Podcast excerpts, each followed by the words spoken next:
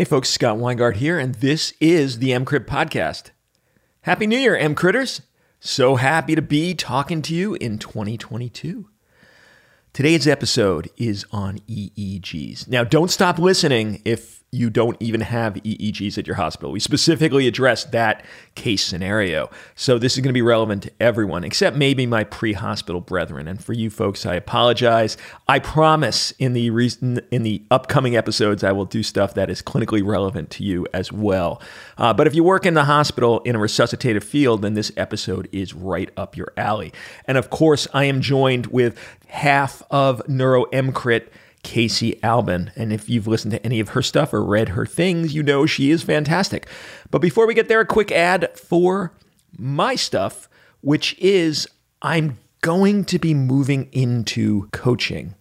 I want to have some coaching folks that want to talk about productivity and time management, and really not to have the goal of doing more, but the goal of finding a true sense of contentment and joy with the things you actually are doing. So, probably doing less, but doing them more effectively and eliminating the stress and misery of a poorly managed life from the productivity perspective. If this sounds at all interesting, come on over to emcrit.org slash coaching and you'll be directed to a link where you could uh, say, I'm interested in this. It's going to be a little while because my slots are very limited right now. But I would love to put you on a wait list if this sounds interesting. Uh, you know, this is a particular area of interest for me. I've spent uh, two decades researching every piece of information on finding happiness through better productivity measures. So if this sounds like something up your alley, please come on over to emcrit.org slash coaching that's emcrit.org slash coaching.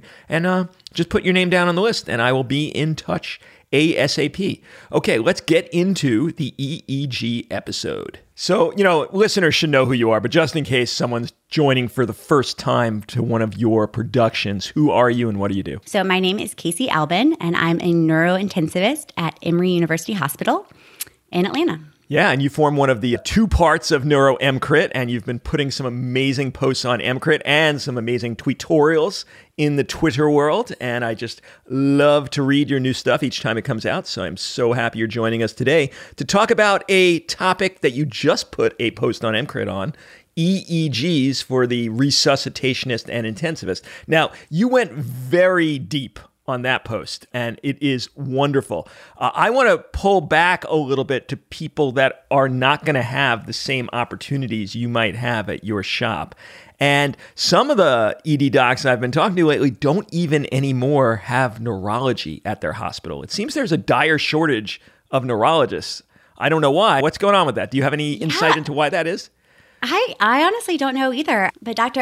Uh, Dengayich and I really wanted to at least shed some light on one of the things that used to at least be done pretty commonly in both the ED and the intensive care unit, which is EEG monitoring. In terms of the shortage of neurologists, I don't I, I can't say much about that. I know a lot of people have moved to doing sort of teleneurology. That has become more available, and I would hope has increased access to specialized neurologic care. Yeah, I, I, hope that's the case. Uh, maybe it's just a technology transition. Let's talk first about those hospitals that don't have access to uh, at least 24 hour. In many places, it's zero EEG. Even spotty EEGs may sometimes happen during daylight hours, but not at 8 o'clock at night when you really want it. And some of the comments on that post discuss some other options. Let's pretend you're at a hospital that, for whatever reason, does not have access to even a spot EEG. What options are there to diagnose things like non convulsive status?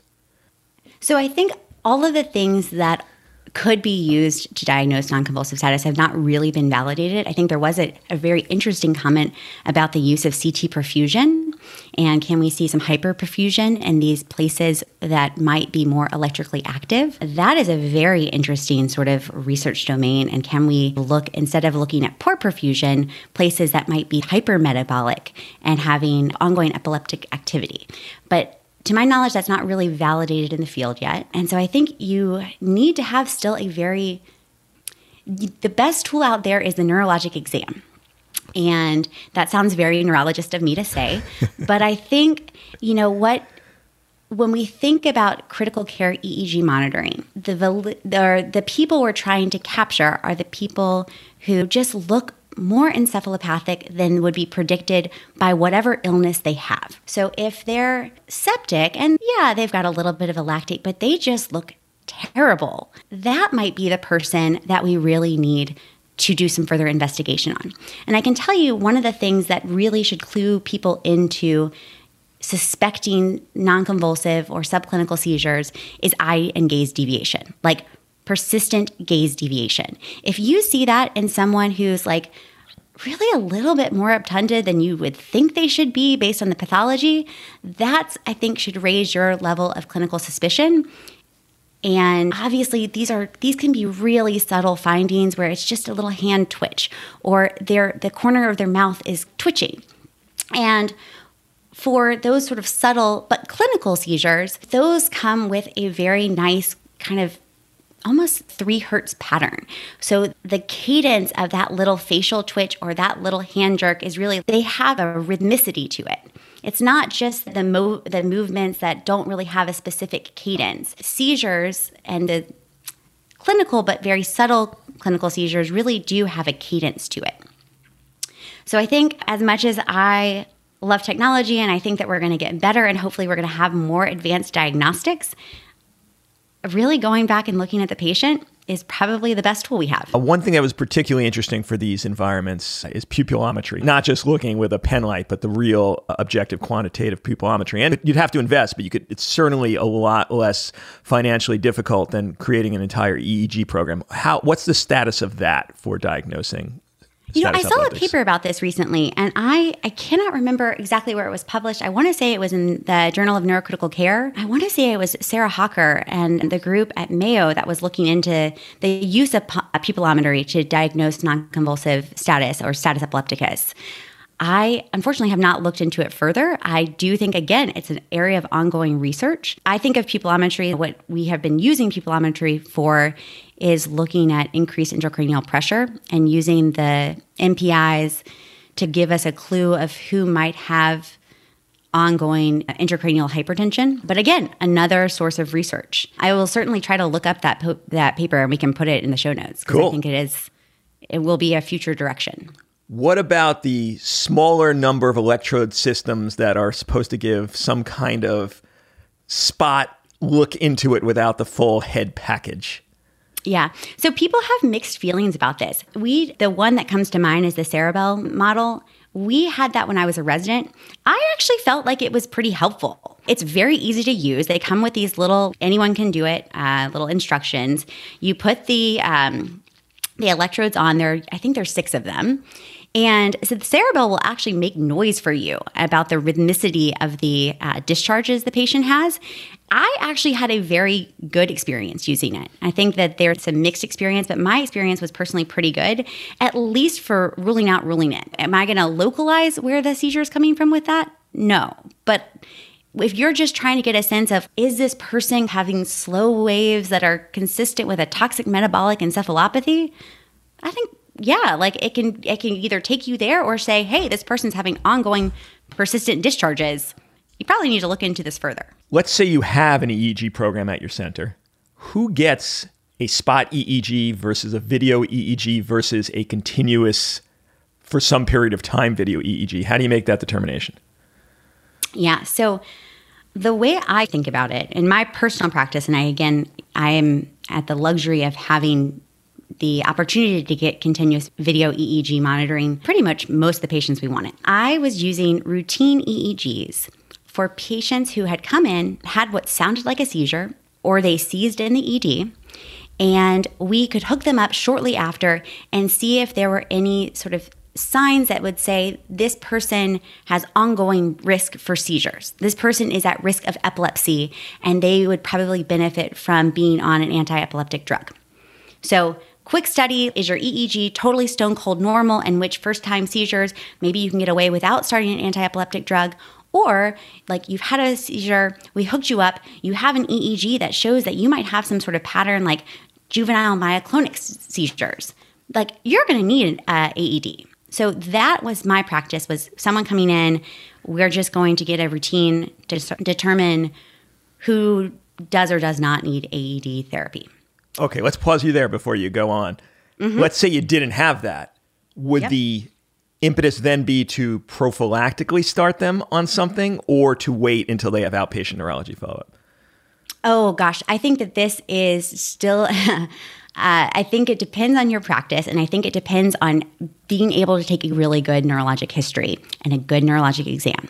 So I think very frequently people will come in and they will have the first first generalized tonic-clonic seizure where someone said that is clearly a seizure. You need to go in. But if you talk to them you'll actually find out that they've been having little events. If you ask them do you ever stare off into space? and then you you don't really remember what happened like for the last 20 seconds or have you ever had any rhythmic twitching of your hand? If you really dig you can find out. I'm like really being a neurologist here, like going back to the history and the physical exam, because a lot of the time these are not first time seizures. And then if they have they've had seizures up to that point, now they've presented with a generalized tonic-clonic seizure, for sure, I think that they should be started on. If this is truly the first seizure they've had, then I think it becomes really the shared decision making. Do you want to see how it goes? And your risk for seizures is probably pretty low, but you can certainly feel better. And I don't think it's ever wrong to start them on something until they can see a neurologist and follow up. And that neurologist may well stop it and say, this was a one time thing. Nothing else really has a red flag like symptom for me. I'm okay with this. All right. Now you're about to then, before I cut you off, talk about when you would order a small period of time video EEG versus a longer 24 hour continuous EEG. we want to be cognizant that this is a resource and it is a very time intensive resource, right? So for me, I am relying on my epileptologist to look at the first hour of that EEG and kind of determine from that EEG is there any concerning features? And so that's been published and now validated with the 2HELPS2B score. It is mostly based on what the EEG looks like.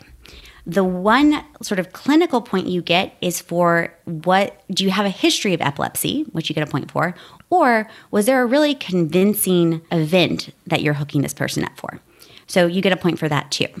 If this is someone who is in the MICU and their exam is just worse than we would expect given what their disease burden is, and we're putting them on EEG just to get a sense of what's going on, you don't get a point for that. So then it's just a matter of what does the EEG look like. The epileptologist can calculate that score and say this person needs to be on for 12 hours, for 24 hours. And all the research shows that we show we catch probably about 90% of things by 48 hours. So probably no one needs to be on longer than that. Unless there's a evolving change or this is being used for hepatic uh, encephalopathy, not hepatic, hypoxic encephalopathy, or someone who's getting DCI monitoring for a subarachnoid hemorrhage. There are certainly people that we keep on longer, but the sort of run of the mill, are they, is their exam worse because they're in non convulsive status? Like, probably catch that within 48 hours. Cool. All right. Rapid fire. Mm-hmm. Which of the following patient groups should get empiric continuous EEG monitoring? Post cardiac arrest. Yes, Okay. Intracranial hemorrhage intubated. probably not. Okay. Subarax. Bad. High grade. High grade subarax, yes. Okay. Low grade subarax. No, you have an exam. Okay. Fair enough. What other groups am I missing that should get empiric monitoring? Empiric monitoring, probably there are not many people who've had a seizure, like people that are like coming in with status. Put them on the EEG because you want to figure out like have you treated the status or are they still in non-convulsive and how much have you treated the seizures? Let's get into the main topic of your post. Uh, a lot of times I'll have the patient on continuous EEG, but I won't hear anyone giving me any information about it for any period of time unless I actively seek it out. What should I be looking for on the actual screen that would alert me, oh, something bad's going on. This is non convulsive status? Is there a way that I, as a complete novice, could actually see something? No, like the like I wish I really wish that we and I think that we will get to that point at some point during my neuro career we will get there to read a raw EEG and to filter out all of the muscle artifact and all of the other artifacts and especially if you're in an ED and a, an intensive care unit where there are all sorts of electrical signals in the room like they're just messy and you actually really have to know what you're doing. Now, that said, a lot of people and a lot of programs now have this Persyst AI monitoring. And the Persyst is very nice because it actually does have a little automated seizure detection box. And that will that little box will have these little red spikes if it thinks that you're having a seizure. And so if you see one of those, like that should certainly alert you. But a lot of the times that Persyst monitor is not being displayed in the patient's room. So mm. you can mm. probably work with your epileptologist to get it. And then it's very nice because it will just say, like, the AI algorithm has detected a seizure. And then you can call your epileptologist and say, hey, was that real? Most of your post is actually interpreting these reports and much akin to our radiology brethren sometimes the reports whether deliberately or inadvertently don't want to give us the actual answer we want which is what the f is going on and what to do about it. They stick with the actual technical observations rather than giving us a true answer.